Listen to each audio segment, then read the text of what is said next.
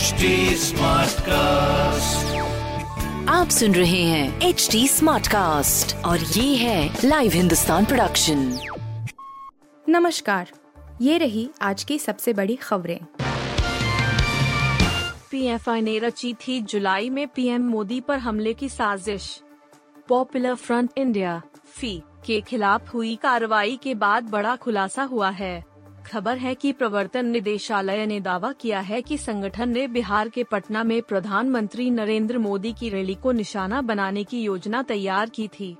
साथ ही जांच एजेंसी ने बताया कि PFI टेरर मॉड्यूल तैयार करने और अन्य हमलों की भी तैयारी कर रहा था। मीडिया रिपोर्ट के अनुसार केरला से गिरफ्तार हुए PFI सदस्य शफीक पाएथ के रिमांड नोट में ईडी ने सनसनीखेज दावे किए हैं। एजेंसी का कहना है कि पीएफआई ने इस साल 12 जुलाई को पीएम मोदी के पटना दौरे पर हमला करने के लिए ट्रेनिंग कैंप लगाया था। खास बात है कि साल 2013 में इंडियन मुजाहिदीन से जुड़े आतंकियों ने भी उनकी रैली में धमाका किया था। गुरुवार को देश के करीब 13 राज्यों में ईडी और नेशनल इन्वेस्टिगेशन एजेंसी के साथ मिलकर रेड की थी। उस दौरान निया ने 100 से ज्यादा कार्यकर्ताओं को गिरफ्तार किया था, जबकि ईडी ने 4 लोगों को हिरासत में लिया था। 24 साल बाद गैर गांधी अध्यक्ष की तैयारी, आज से नामांकन शुरू। पूरे 24 साल बाद कांग्रेस को गैर गांधी अध्यक्ष मिलने जा रहा है। राजस्थान के मुख्यमंत्री अशोक गहलोत ने साफ कर दिया है कि वह चुनाव लड़ेंगे। इसके साथ उन्होंने राहुल गांधी को लेकर भी तस्वीर साफ कर दी। कांग्रेस में शनिवार से नामांकन प्रक्रिया शुरू हो रही है, जो 30 सितंबर तक जारी रहेगी। गहलोत के मुताबिक राहुल ने कहा है कि इस बार गांधी परिवार का कोई व्यक्ति अध्यक्ष पद का चुनाव नहीं लड़ेगा। ऐसे में साफ है कि नया अध्यक्ष गैर गांधी होगा।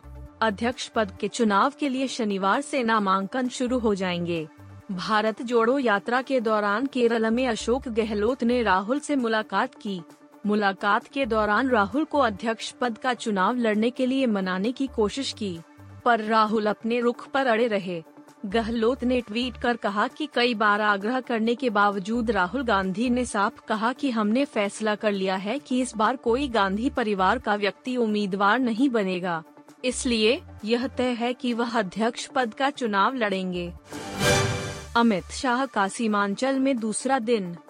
केंद्रीय गृह मंत्री अमित शाह 2 दिवसीय सीमांचल दौरे पर हैं। शुक्रवार को पूर्णिया में जनसभा संबोधित करने के बाद वे शाम में किशनगंज पहुंचे।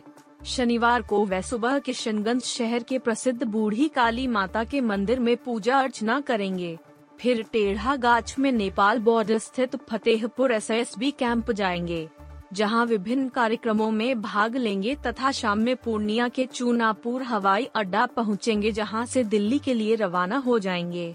गृह मंत्री अमित शाह ने शुक्रवार को बीजेपी की जनभावना रैली को संबोधित करते हुए बिहार में लोकसभा चुनाव का शंखनाद किया।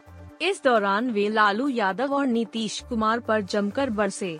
उन्होंने लोकसभा चुनाव में महागठबंधन का सुपड़ा साफ होने का दावा करते हुए विधानसभा चुनाव में बीजेपी को पूर्ण बहुमत मिलने की बात कही। पूर्णिया में रैली करने के बाद शाह शुक्रवार दोपहर करीब 3:45 बजे किशनगंज के खगरा हवाई अड्डा पहुंचे। यहां से उनका काफिला माता गुजरी यूनिवर्सिटी पहुंचा। इनविजोस, रोहित शर्मा की कप्तानी पारी से जीता भारत। भारत ने रोहित शर्मा 46 नाबाद की विस्फोटक पारी की बदौलत ऑस्ट्रेलिया को वर्षा बाधित दूसरे T20 मैच में शुक्रवार को 6 विकेट से मात दी। ऑस्ट्रेलिया ने भारत के सामने 8 ओवर में 91 रन का लक्ष्य रखा था, जिसे रोहित की टीम ने 7.2 ओवर में हासिल कर लिया, जब लोकेश राहुल 10, विराट कोहली 10, सूर्य कुमार यादव 0 और हार्दिक पांड्या 0.9 बड़ा योगदान देने में असफल रहे। तब रोहित ने कदम आगे बढ़ाया और 20 गेंदों पर 4 चौकों और 4 छक्कों के साथ 46 रन की कप्तानी पारी खेली। भारत को आखिरी ओवर में 9 रन चाहिए थे और क्रीज पर नए आए दिनेश कार्तिक ने 1 छक्के के बाद 1 चौका लगाकर टीम को जीत दिलाई। इस जीत के साथ भारत ने 3 मैचों की सीरीज में 1-1 से बराबरी कर ली है। ऑस्ट्रेलिया के खिलाफ मिली इस जीत के साथ भारत ने एक कैलेंडर ईयर में सबसे अधिक T20 और जीत के पाकिस्तान के रिकॉर्ड की बराबरी कर ली है।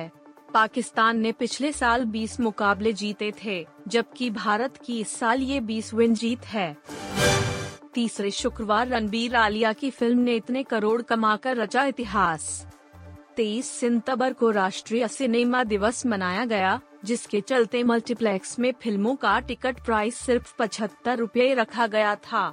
ऐसे में रणबीर कपूर, आलिया भट्ट, शाहरुख खान, मौनी रॉय, अमिताभ बच्चन और नागार्जुन स्टारर ब्रह्मास्त्र ने तीसरे शुक्रवार ताबड़तोड़ कमाई की और कहा जा रहा है कि कलेक्शन में फिल्म ने इतिहास रच दिया है। मीडिया रिपोर्ट के मुताबिक ब्रह्मास्त्र ने तीसरे शुक्रवार यानी नेशनल सिनेमा डे के दिन करीब 9.75 से 11 करोड़ रुपए के बीच कमाई की है। हालांकि अर्ली ट्रेंड्स हैं और आधिकारिक कलेक्शन इससे थोड़ा बहुत कम ज्यादा हो सकता है। इस कमाई के साथ फिल्म का कुल कलेक्शन करीब 233 करोड़ रुपए हो गया है। रिपोर्ट के मुताबिक ब्रह्मास्त्र ऐसी पहली बॉलीवुड फिल्म बन सकती है जो तीसरे शुक्रवार भी डबल डिजिट में कमाई करे।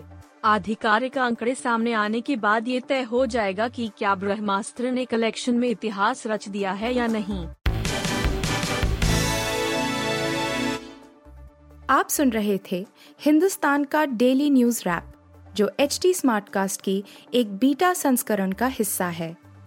आप हमें फेसबुक, ट्विटर और इंस्टाग्राम पे @HT Smartcast या podcasts@hindustantimes.com पर ईमेल के द्वारा सुझाव दे सकते हैं। आप सुन रहे हैं HT Smartcast और ये था live Hindustan production. HT Smartcast।